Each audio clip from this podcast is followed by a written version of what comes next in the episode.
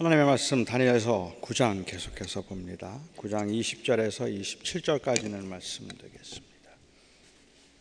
다니엘서는 1장부터 8장까지도 어렵지만 7장부터 9장도 어렵지만 10장부터 12장이 제일 어려운 것 같아서 갈수록 어려워지는 것 같아서 정말 죄송한 마음입니다.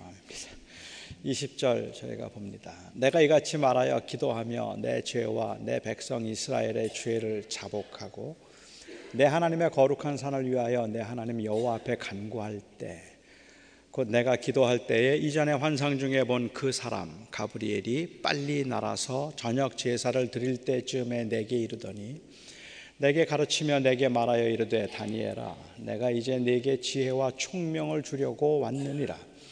곧 내가 기도를 시작할 즈음에 명령이 내렸으므로 이제 네게 알리러 왔느니라.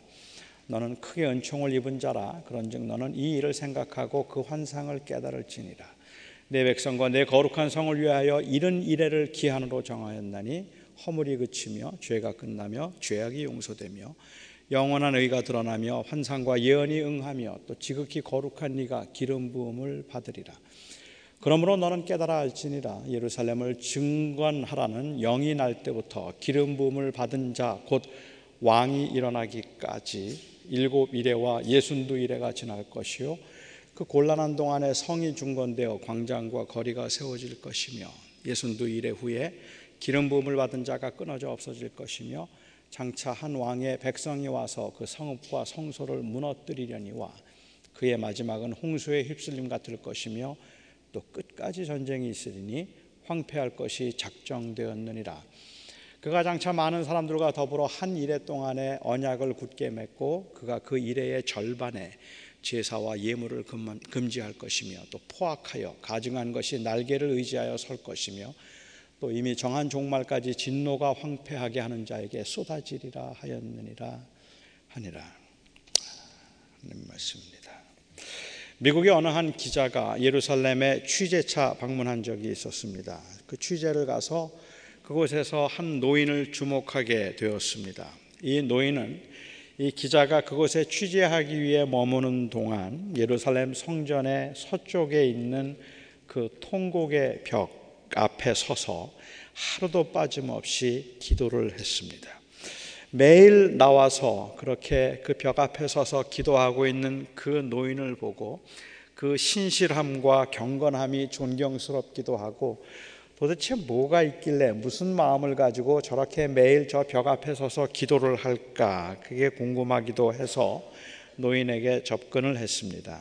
그리고 그 노인에게 물었습니다. 참으로 신실하게 그리고 열심히 통곡의 벽 앞에서 매일 기도를 하시던데 기도할 때 어떤 심정이십니까? 라고 물었습니다. 그리고 그 노인의 대답은 뜻밖이었습니다. 그 노인은 대답하기를 벽에다 대고 말하는 것 같습니다 라고 그렇게 대답을 했다고 합니다. 아무리 기도를 해도 그 땅에 평화가 요원하기 때문에 한 말일 수도 있겠고 늘 반복적으로 기도를 하지만 어떤 변화도 일어나지 않는 그 답답한 현실 때문에 한 말일 수도 있겠고 아무리 기도를 해도 응답이 없이 그냥 일방적으로 혼자 말하고 있다는 그 답답함의 표현일 수도 있을 겁니다. 사람들은 기도를 열심히 하지만 사실은 벽에다 대고 말하는 것 같다는 말에 아마도 많이 공감하시리라고 생각합니다. 기도를 많이 한 분들 그리고 기도를 많이 하는 분들이 종종 기도는 대화라 말하고 기도는 하나님과의 인격적인 만남이라 라고 이렇게 말들을 하기도 합니다. 하지만 기도를 시작하려고 하는 사람의 입장에서는 그리고 기도를 한번 해보고 싶어하는 사람들의 입장에서는 기도가 대화라든지 혹은 기도가 인격적인 만남이라든지 이런 말들이 솔직히 마음에 와닿지 않습니다. 일반 사람들이 알지 못하는 무슨 신비한 체험이 기도 중에 일어나는가 궁금하기도 하고 하나님과 대화를 한다고 하는데 그러니까 그 인격적인 만남이라는 말이 기도할 때 무슨 감동이 옵니까? 기도할 때 내가 알지 못하고 내가 경험해보지 못했던 무슨 그러한 신비한 하나님의 임재가 느껴집니까? 이런 것들이 너무 궁금해서 인격적인 만남이 도대체 뭔가를 묻고 싶기도 하고, 그리고 또한 기도를 하는 사람들의 현실에서 일상생활에서의 경험에 비추어 볼 때는 그 기도가 대화이니 아니면 기도가 인격적 만남이니 하는 이 말들은 조금 과장된 문학적 표현이겠다 싶기도 합니다. 솔직히 기도를 많이 하는 사람들의 입장에서도 기도를 참 열심히 하기는 하지만 살아계신 하나님을 대면해서 그 앞에서 기도한다는 점에서 그것을 대화라 부르고 인격적인 만남이라고 부르는 것을 인정하기는 하지만, 기도를 하는 현실에서는 기도는 독백이라는 생각이 많이 들고, 기도는 그래서 참으로 외로운 싸움이라는 생각을 아마도 더 많이 할 것 같습니다. 도대체 기도가 어떤 의미에서 대화입니까? 기도가 어떻게 대화가 될 수 있습니까? 기도를 하면서 하나님 하고 부르면 왜? 라고 대답을 하셔야 대화가 되는 거 아닙니까? 그냥 마치 자기가 최면을 거는 것처럼 하나님하고 부르면 왜라고 대답하시겠거니 라고 생각을 하거나, 혹은 그렇게 왜라고 대답을 하셨을 것이라고 전제하고 대화라고 부르는 것은 솔직히 억지입니다. 멀리 계신 부모님에게 편지를 쓰면서 친밀감을 느끼고, 그리고 마치 곁에 계신 분에게 보고하고 말하듯이 편지를 쓸 수 있지만, 그래서 그것을 부모님과 대화를 나눈 것이라고 말하면 억지인 것과 다를 바 없다는 말입니다. 이런 답답함 때문에, 기도를 하면서 느끼는 답답함 때문에 어떤 분들은 하나님의 음성을 좀 직접 듣거나, 음성을 직접 듣는 것은 아니더라도 뭔가 좀 신비스러운 체험을 좀 할 수 있으면 좋겠다는 생각을 간절하게 하게 되고, 그것을 기대하면서 하나님 앞에 부르짖기도 하고 매달리기도 하고 소리를 지르기도 하면서 하나님이 정말 내 기도를 들으시고 하나님이 정말로 내 기도에 반응하고 응답하고 계시다는 것을 좀 한번 생생하게 경험해 보고 싶은 마음 때문에 그러한 현상을 추구하는 경우도 발생할 수 있을 것이고, 또 어떤 분들은 하나님과 직접 대화를 나누었다고 주장하는 분들도 계십니다. 일반적으로 기도가 대화다 혹은 기도가 만남이다 라고 말하는 것은 우리의 기도를 들으시고 우리의 기도에 응답하시는 그 하나님의 신실하심, 하나님의 섭리와 약속에 대한 신학적 전제에서 하는 말이지, 현실적으로 음성을 듣거나 아니면 그 기도하는 사람의 마음속에 하나님이 직접 들어가셔서 우리의 마음에 무엇인가가 일어나도록 그렇게 만들었기 때문에 그것을 대화라고 부르는 것은 일반적으로는 아닌 것 같아요. 우리는 기도가 그렇게 애매하기 때문에 기도의 응답 역시도 우리에게는 굉장히 애매합니다. 물론 기도할 때 깨달음이 올 수 있습니다. 저는 기도할 때 알 수 없는 확신이 생길 수 있다고 믿습니다. 성령께서 우리에게 주시는 마음이 분명히 있습니다. 그래서 성령께서 우리들의 하여금 깨닫게 만드시고 알 수 없는 평화를 경험하게 하기도 하시고, 또한 어떤 일에 대해서 확신을 갖게 만들기도 하십니다. 하지만 그런 확신이나 깨달음을 하나님이 나에게 말씀하신 것 같다고 말하는 것과 하나님께서 나에게 말씀하셨다고 말하는 것에는 큰 차이가 있음을 여러분도 아실 것입니다. 그러니까 우리는 기도의 응답에 관해서 이야기를 하지만 하나님께서 나에게 그렇게 확신을 주신 것 같고 그런 마음을 주신 것 같다고 말하는 것은 누구나 동의하면서도 그게 과연 응답일까라는 애매함도 있다는 말이죠.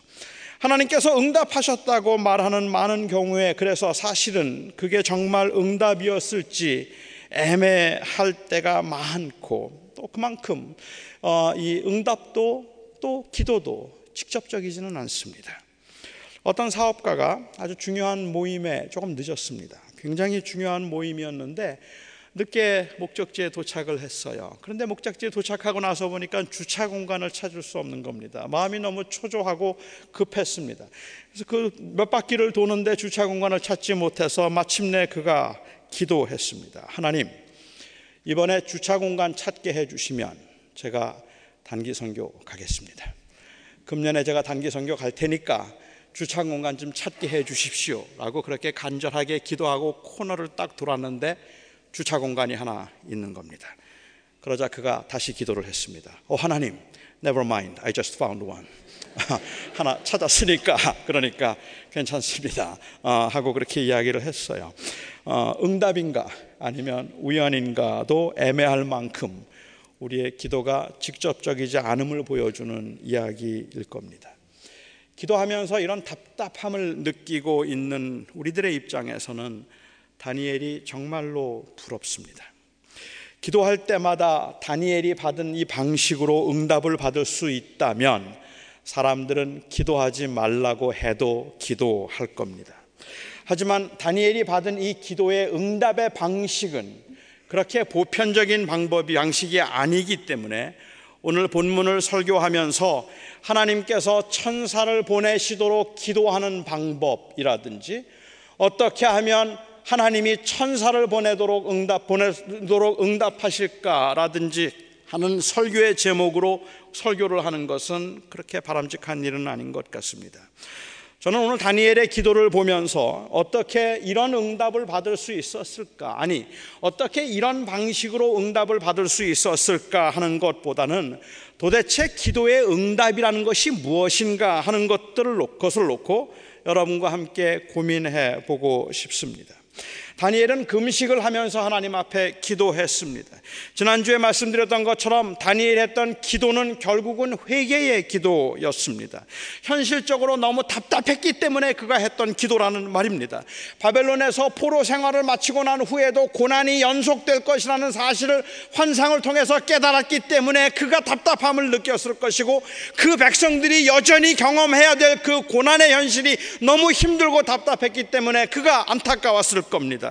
그래서 하나님 앞에 기도했다고 말씀을 드렸습니다. 어쩌면 바벨론의 포로 생활을 마친 후에도 계속될 그 고난의 시간들을 환상을 통해서 확인하고 보면서 다니엘의 마음속에 들었던 가장 간절한 생각은 한 천사가 물었던 그 질문일 겁니다. For how long, Lord? 얼마나 더 해야 합니까? 언제까지 이 고난이 계속되어야 하는 겁니까? 아마 그 질문이었을 것 같아요. 그래서 그는 하나님의 품을 찾으며 회개하고 기도했습니다. 지난주에 저는 다니엘은 문제 해결이 아닌 하나님을 찾는 것이 그에게 있어서는 가장 궁극적인 해결이라고 생각을 했기 때문에 하나님의 품을 찾았다고 말씀을 드렸습니다. 사실 하나님을 갈망하며 하나님의 품을 찾으면 찾을수록 회복의 그날이 사무치게 그리운 법입니다. 그렇게 간절하게 회개하며 기도하는데, 그 백성을 불쌍히 여겨달라고 간절하게 기도하는데 저녁쯤에 천사가 나타났습니다. 우리들로서는 제일 부러운 장면입니다. 우리도 기도할 때 천사가 나타나서 하나님의 응답이라고 가져다 준다면 얼마나 좋겠습니까? 오늘 본문을 보면 아주 재미있는 표현들이 좀 나옵니다. 다니엘이 기도했더니 천사가 급하게 빨리 날아서 저녁 제사쯤에 다니엘에게 이르렀다고 했습니다. 이 표현 때문에 천사들이 날개가 있어서 날아다닌다든지 아니면 천국에서 지상까지 오는데 빨리 와도 한나절은 걸린다든지 하는 그러한 이 논리를 추론해내는 것은 아마도 다니엘서의 그 문학적 장르상 그렇게 맞는 말은 아닐 것 같습니다.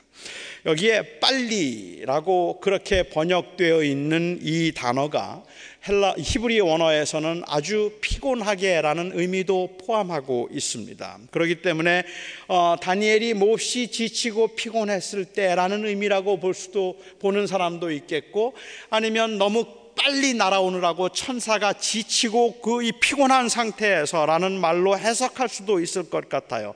하지만 결국 이 표현이 강조하고자 하는 것은 빨리 날아서 저녁 제사 지낼 때쯤에 천사가 임했다는 이 말이 강조하고 있는 것은 다니엘의 기도에 하나님의 응답이 지체되지 않았다는 사실을 표현하고 있음에는 틀림이 없습니다. 23절 말씀을 보아도 다니엘의 기도에 하나님이 지체 없이 응답하셔서 가브리엘이 말하기를, 내가 기도할 즈음에 명령이 내렸으므로 내게 알리러 왔느니라 라고 이야기합니다. 내가 기도를 시작하자마자 명령이 내렸으므로 이제 내게 알리러 왔다. 여기에 명령이 내렸다는 말은 다른 바벨론 왕이나 페르시아 왕이 칙령을 내렸다는 의미로 볼 수도 있겠고, 아니면 하나님께서 기도에 응답하셔서 말씀하셨다는 말로도 볼 수 있을 것 같아요. 저는 여기에 명령이라는 말을 그냥 명령이라기보다는 그 말씀이 임했으므로라고 보는 게 조금 더 정확하다고 생각하는데, 다시 말씀드리면, 요약해서 말씀드리자면, 이 다니엘이 하나님 앞에 기도하자마자 하나님께서는 그 기도에 응답하셨다고 말을 하고 있는 겁니다.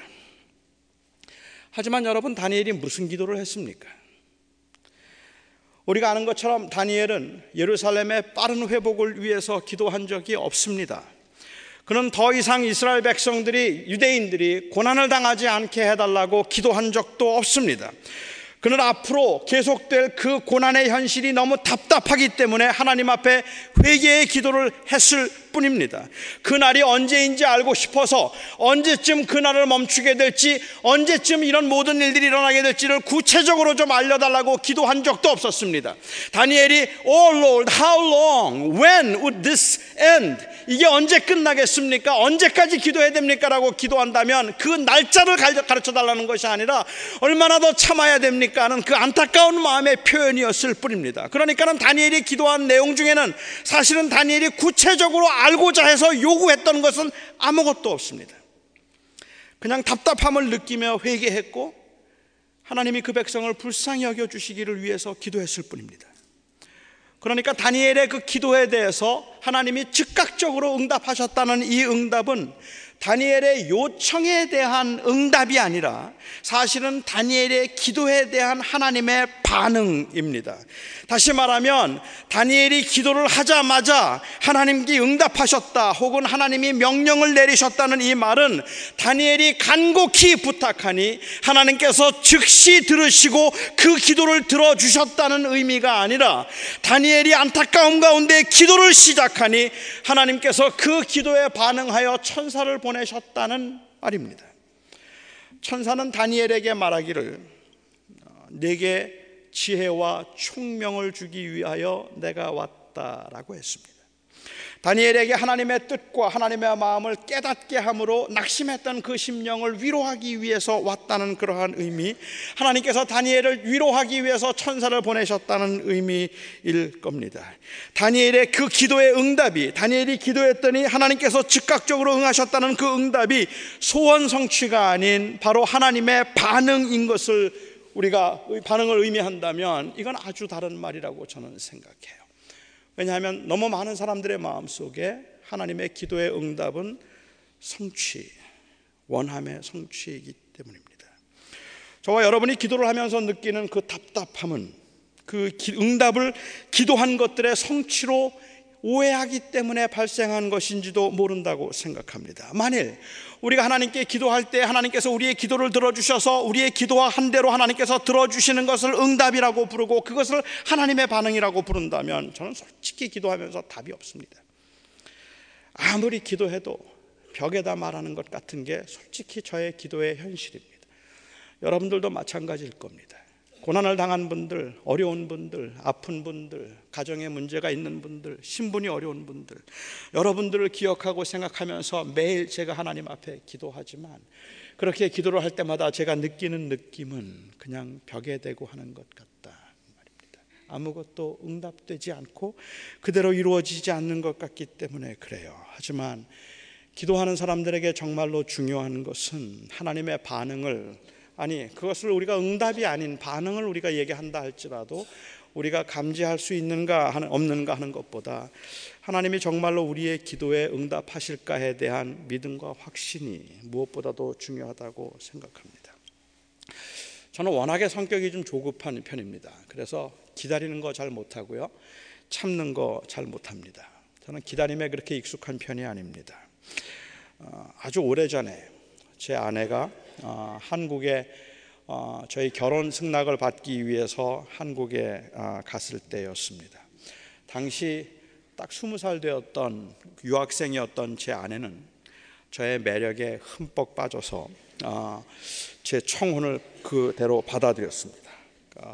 20살 되었던 제 아내, 그때는 학생에게 제가 결혼하자고 했을 때 제 아내는 너무너무 고마워했고 그리고 너무너무 감격했습니다.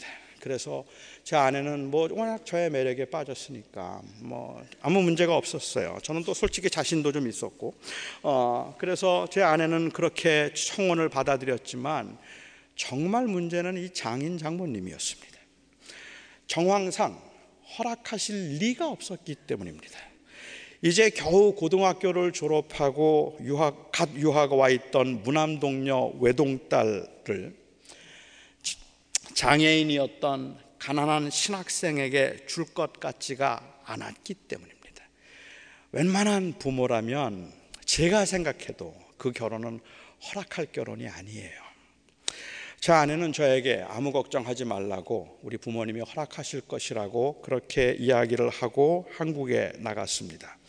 제 아내가 한국으로 결혼 승낙을 받으러 가기 전에 저는 마음이 너무 조급하고 초조해서 저희 장인 장모님께 장문의 편지를 썼습니다. 제가 얼마나 잘할 것이며 내가 얼마나 괜찮은 사람인가를 소개하면서 제가 이 장문의 편지를 꼭 결혼을 허락해달라는 그러한 편지를 제가 써서 보내드렸는데 아무 답이 없었습니다.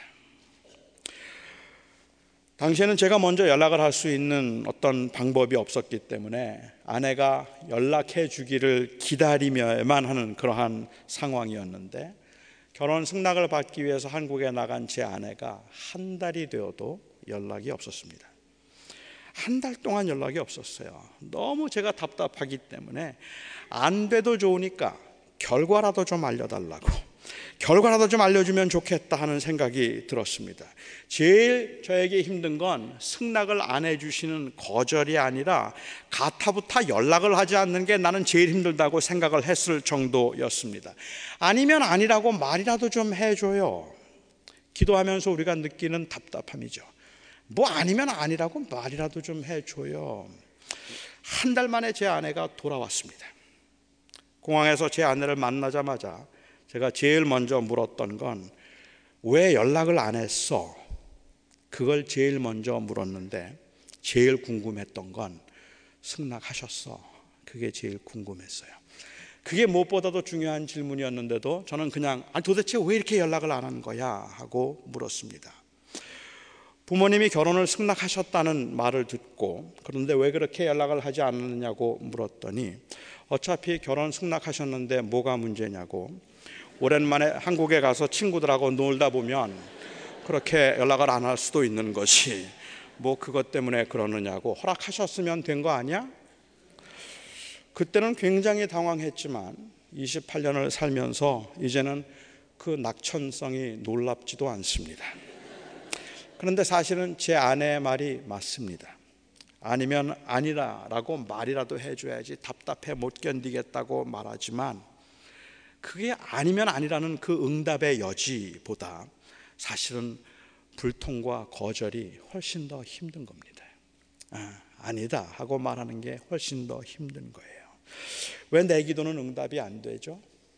어떻게 하면 기도의 응답을 받을 수 있을까요? 하나님이 내 기도에 응답하셨습니다.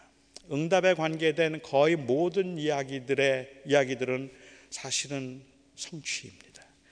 내가 기도한 대로 이루어졌다는 것을 전제하고 하는 말들인 것 같아요. 그런데 제가 이해하는 바로는 성경에서 하나님이 기도에 응답하셨다고 말할 때 그 의미는 기도한 대로 들어주셨다는 의미가 아니라 그 기도에 선하게 반응하셨다는 의미이고, 무엇이든지 구하라고 말씀하실 때 하나님의 약속은 내가 무엇이든지 구하면 구한 것들을 다 들어주겠다고 하는, 구한 대로 들어주겠다는 약속이 아니라 무엇을 구하든지 내가 너의 신음소리 한마디라도 놓치지 아니하고 내가 반응할 것이다, 내가 선하게 반응하겠다는 것이 하나님의 약속입니다. 그러니까는 하나님께서는 우리가 기도한 대로 들어주겠다고 말씀하시는 것이 아니라 우리가 무슨 기도를 하든지 그 기도를 다 들으시겠다고 말씀하시는 겁니다. 하나님이 우리가 기도한 대로 응답해 주신다고 약속하셨더라면 저나 여러분이나 저는 기도하기 전에 공부를 정말 많이 해야 합니다. 기도 함부로 못합니다. 우리는 그게 약인지 독인지도 몰라요. 우리는 하나님이 내 기도를 들으시고 선하게 응답할 줄 알기 때문에 하나님 살려달라 말하고 고쳐달라 말하고 우리 아이들 그 대학교 가게 해달라고 기도하는 겁니다. 그렇게 기도할 수 있는 것은 하나님의 선하심에 대한 믿음 때문이지 내 소원이 이루어지기를 원해서 하는 것은 아니라고 저는 생각합니다. 다니엘은 무엇을 구한 적이 없었어요.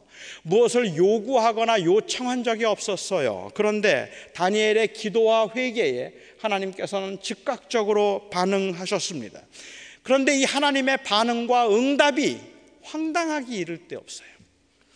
지혜와 총명을 주기 위해서 천사를 보내셨다고 했고, 그래서 천사가 와서 다니엘에게 지혜와 총명을 준다고 했지만, 사실 그 응답의 내용은 지혜와 총명보다는 오히려 혼동과 혼란을 주는 것들이었기 때문에 그렇습니다. 저는 오늘 나오고 있는 이 21절부터 시작해서 27절까지 있는 내용을 조금 더 자세하게 좀 다루었으면 좋겠다는 충동을 느꼈지만, 이 내용을 너무 자세하게 다루다 보면 설교가 정말 지루해지거나 그냥 강론이 될까 싶어서 그 유혹을 물리치고 제가 그냥 요점만 말씀드립니다. 24절이 25절부터 27절에 있는 말씀의 요약입니다. 24절만 저희가 하나 보면, 24절에 내 백성과 내 거룩한 성을 위하여 이른 이래를 기한으로 정하였나니 허물이 그치며 죄가 끝나며 죄악이 용서되며 영원한 의가 드러나며 환상과 예언이 응하며 또 지극히 거룩한 이가, 여기에 지극히 거룩한 이가라고 이렇게 번역되어 있는 이것이 아마 영어 성경을 지금 보시면 우리 NIV 2011년에 개역된 것은 바꾸었고요. 옛날에 NIV를 보시면 Most Holy One이라고 번역되어 있는데, 여기는 조금 바꿔서 Most Holy Place라고 그렇게 번역을 했습니다. 거룩한 이가, 좀 더 정확하게 말하면 그냥 거룩한 곳입니다. 아니면 거룩함이라고 보는 게 더 정확할 것 같아요. 그래서 그 환상과 예언이 응하며 지극히 거룩한 이, 그 거룩함 혹은 거룩한 곳이 기름 부음을 받으리라 라고 이야기를 했습니다. 여기에 말하고 있는 이른 이래라는 말은 이래 7년이 70번 계속된다는 그러한 말이니까 70년씩 7번, 70년씩 7번, 계산하면 490년이 됩니다. 490년이 되면 모든 허물이 그치고 모든 죄가 용서를 받을 것이고 영원한 의가 드러나게 될 것이라고 했습니다. 어떤 사람들은 이 490년이라는 시간이 바로 안티오코스 에피파네스의 그 폭정이 끝나는 때라고 말하기도 하고, 예수님의 재림, 초림의 때를 예언한 것이라고 말하는 사람도 있고, 예수님의 재림의 때를 말하고 있는 것이라고 그렇게 보는 사람들도 있습니다. 저의 종말론적인 관점에서 보면 그것이 안티오코스 에피파네스 때의 이야기를 하고 있는 것 같기는 하지만 궁극적으로는 주님의 재림과 초림을 함께 이야기하고 있다고 생각합니다.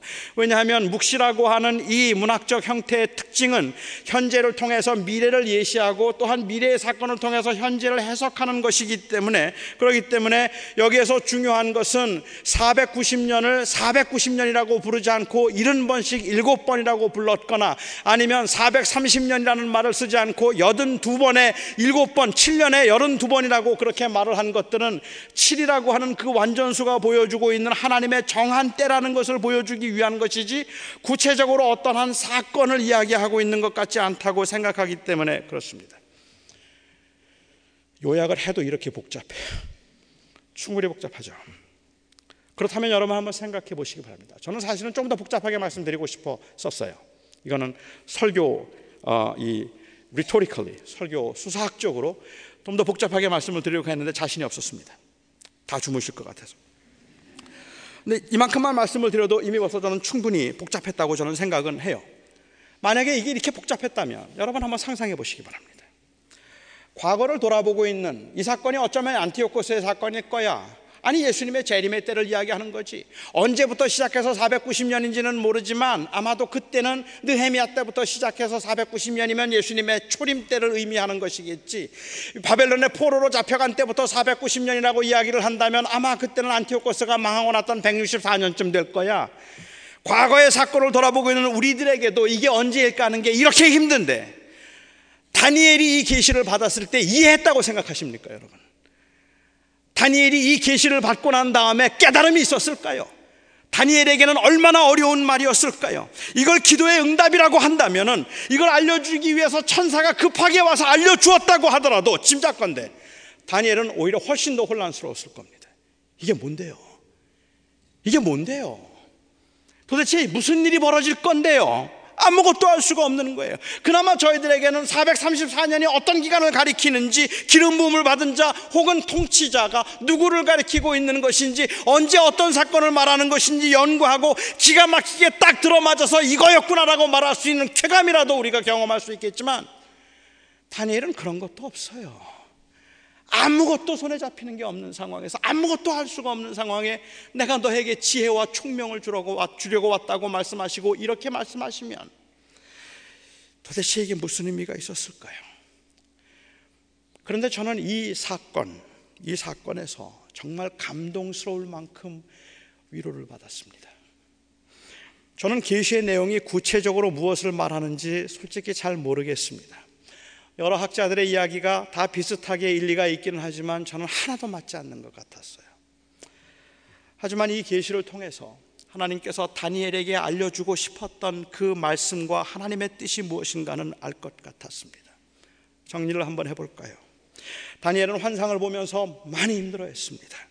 끊임없이 하나님을 대적하고 있는 강대국들의 그 지속적인 출현이 이 다니엘을 힘들게 만들었고, 그 앞에서 메뚜기처럼 아무것도 아닌 그 연약하기 이를 데 없는 그 백성들의 그 상태가 너무 답답했습니다. 그래서 그는 회개하며 기도했습니다. 하나님이 긍휼히 여겨주시고 그 백성을 좀 도와주셔서 이 백성의 죄를 용서하시고, 이 강대국 사이에서 꼼짝도 하지 못하고 쩔쩔매고 있는, 끊임없이 고난을 받아야 되는 이 백성을 하나님 버리지 마시고 붙들어 주시옵소서, 하나님 우리들을 불쌍히 여겨주시옵소서 기도했습니다. 그리고 하나님께서 응답하셨습니다. 정한 기간이 차면 모든 허물과 죄가 그치게 될 것이며, 모든 죄가 다 용서를 받을 것이고, 영원한 의가 드러나는 그 하나님의 통치가 임하게 될 것이다. 그 하나님의 백성들이 구원을 받으리라는 응답입니다. 메시아를 통해서 죄 사함을 받고 완전한 의의 통치가 이루어질 것이라는 응답입니다. 71회가 언제를 의미하고 62회가 구체적으로 어느 때를 의미하며 어떤 사건을 의미하는지 정확하게 알게 하심이 하나님이 다니엘에게 주신 기도의 응답으로 주신 지혜와 통찰이 아니라, 오히려 하나님께서는 그 구체적인 이야기를 하심으로, 아니 그날을 430년이라 말하지 아니하고 62번에 걸쳐서 7년씩 62번이라고 말씀을 하시고, 이 7년이라는 숫자를 통해 내 정한 때가 되면, 그러나 내게 구체적인 계획이 있으니 그 계획의 정한 때가 되면 이 모든 일을 이루리라. 그런데 하나님께서 이루겠다고 하셨던 그 일은 바로 메시아입니다. 예수입니다. 이것이 바로 지혜와 총명입니다. 그렇습니다. 이 모든 복잡하고 이 난해한 과정이 궁극적으로 가리키고 있는 것은, 그것이 일시적으로는 안티오코스를 가리킨다 할지라도 그 안티오코스의 사건을 통해서 궁극적으로 가리키고 있는 것은 바로 예수입니다. 메시아, 그리스도. 인간의 허물과 죄를 용서하고 이 땅에 정의로운 나라를 세우기 위한 메시아의 오심과 그의 통치가 바로 하나님께서 다니엘에게 주신 기도의 응답이고, 내가 내게 지혜와 명철을 주기를, 총명을 준다고 말씀하실 때 그것은 바로 이 메시아의 출현에 대한 믿음입니다. 그리고 예수님이 오셨습니다. 예수님을 통해서 하나님이 우리의 모든 죄를 용서하시고 우리의 걸음을 지키며 끝까지 우리와 동행하실 것임을 알려주고 확인하기 원하십니다. 우리는 너무 답답하고 너무 힘들어서 언제쯤 우리의 문제가 해결될까 알고 싶고, 어떤 일이 앞으로 일어날지 알고 싶지만, 꼭 하고 싶고 꼭 보고 싶은 게 있어서 내가 원하고 보고 싶은 것들은 다 이루어졌으면 좋겠다는 간절한 마음을 가지고 알려달라, 해결해달라, 도와달라, 풀어달라 기도하지만, 그때 하나님께서 성령을 통해서 우리에게 주시는 지혜와 총명은 그러한 미래의 사건들을 알려주셔서 2017년 3월이면 문제가 해결되겠다 말씀하시는 것 아니라, 내가 그때까지도 너와 함께 할 것이다 하는 것을 알려주신다는 말입니다. 우리 안에 계신 성령께서 친히 우리에게 증거하실 것입니다. 하나님이 우리를 사랑하시고 우리 모든 허물을 용서하시고 우리를 끝까지 지킬 것이라고, 그러니 예수를 바라보라고 말씀하실 겁니다. 사실 생각해보면 저는 이 말이 가장 좋습니다. 내가 금년에는 힘들지만 내년에는 괜찮아질 거야 하는 이 말보다, 내가 끝까지 너를 놓지 않을 것이고 너와 함께 할 것이다, 그 말이 저에게는 더 좋습니다.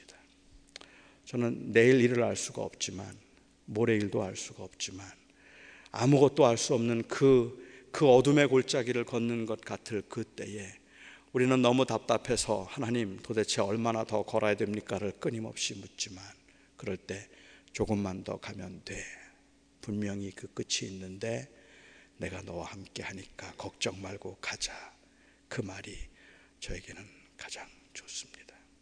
그것보다 더 큰 확신과 위로는 저에게 없습니다.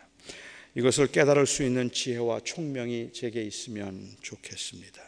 기도의 응답을 우리의 원함의 성취로 생각을 하거나 아니면 어떤 현상적인 체험으로 생각을 한다면 기도하면서 답답할 때가 많지만, 기도의 응답을 우리가 예수와 그리스도 안에, 그리스도가 우리 안에 계심을 발견하는 것이라면 틀림없이 우리 안에 계시고 그리고 우리 안에 거하시는 그 예수님 때문에 우리가 기도를 시작할 때 이미 하나님은 반응하신 겁니다.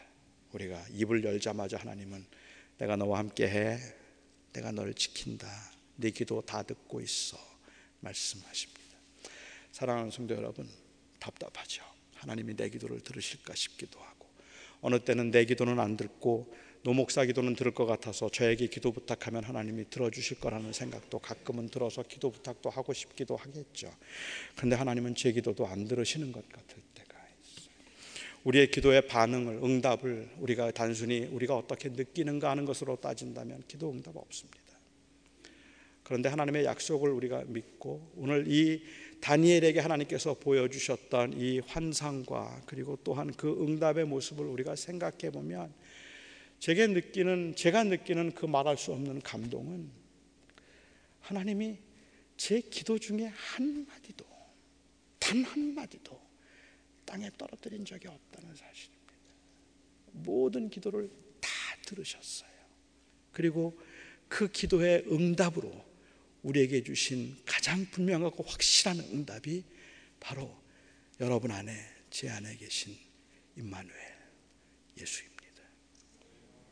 무엇이 기도의 응답인가? 결론적으로 제가 말씀드린다면, 우리가 모두가 추구해야 될, 그리고 우리가 모두가 확인해야 될 가장 확실한 기도의 응답은 임마누엘입니다. 하나님이 함께 하십니다.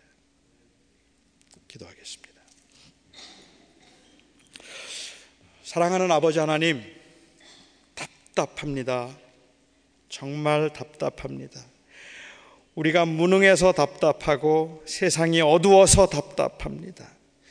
마치 이스라엘 백성들처럼 이어지는 그 끊임없는 고난이 답답하고, 그 앞에서 아무것도 하지 못한 채 무기력했던 그 백성과 같은 우리의 모습이 답답합니다. 언제쯤 우리를 강하게 해 주실지, 언제쯤 이 모든 일들이 다 해결되어서 내가 다시 강건하게 될지 궁금해할 수 있는 저희들에게, 마치 그렇게 기도하던, 답답해하던 다니엘에게 응답하셨던 것처럼, 내가 너희에게 메시아를 줄 것이요 그 메시아가 통치자가 되어서 모든 죄와 허물이 사함을 받고 영원한 의가 드러나게 되리라고 했던 그 약속을 예수 그리스도를 통해서 이루어 주셨으니 답답합니다. 그것이 진심으로 감사합니다. 나의 사랑하는 아버지 하나님, 어쩌면 우리가 경험하고 있는 기도에서 느끼는 모든 불안과 답답함들이 사실은 아직도 예수를 주라고 고백하면서도 그 앞에 우리의 인생을 맡기지 못해 그런 건 아닐까 싶어서, 오늘 나와 함께 하시는 주님 앞에 우리의 인생을 맡기는 것이 가장 안전한 것임을 깨닫게 하는 지혜와 총명을 우리가 구합니다. 아버지 하나님, 기도하는 모든 성도들의 기도를 주님께서 들어주셔서 하나님의 정하신 때 알 수 없지만, 하나님이 인도하시는 방법을 알 수가 없지만, 사랑하는 성도들의 간절한 기도를 들어주셔서 주님, 그 심령 속에 내가 내 기도를 들었고 내 눈물을 보았다 말씀해 주시고, 그 약속을 믿을 수 있는 믿음을 주시옵소서.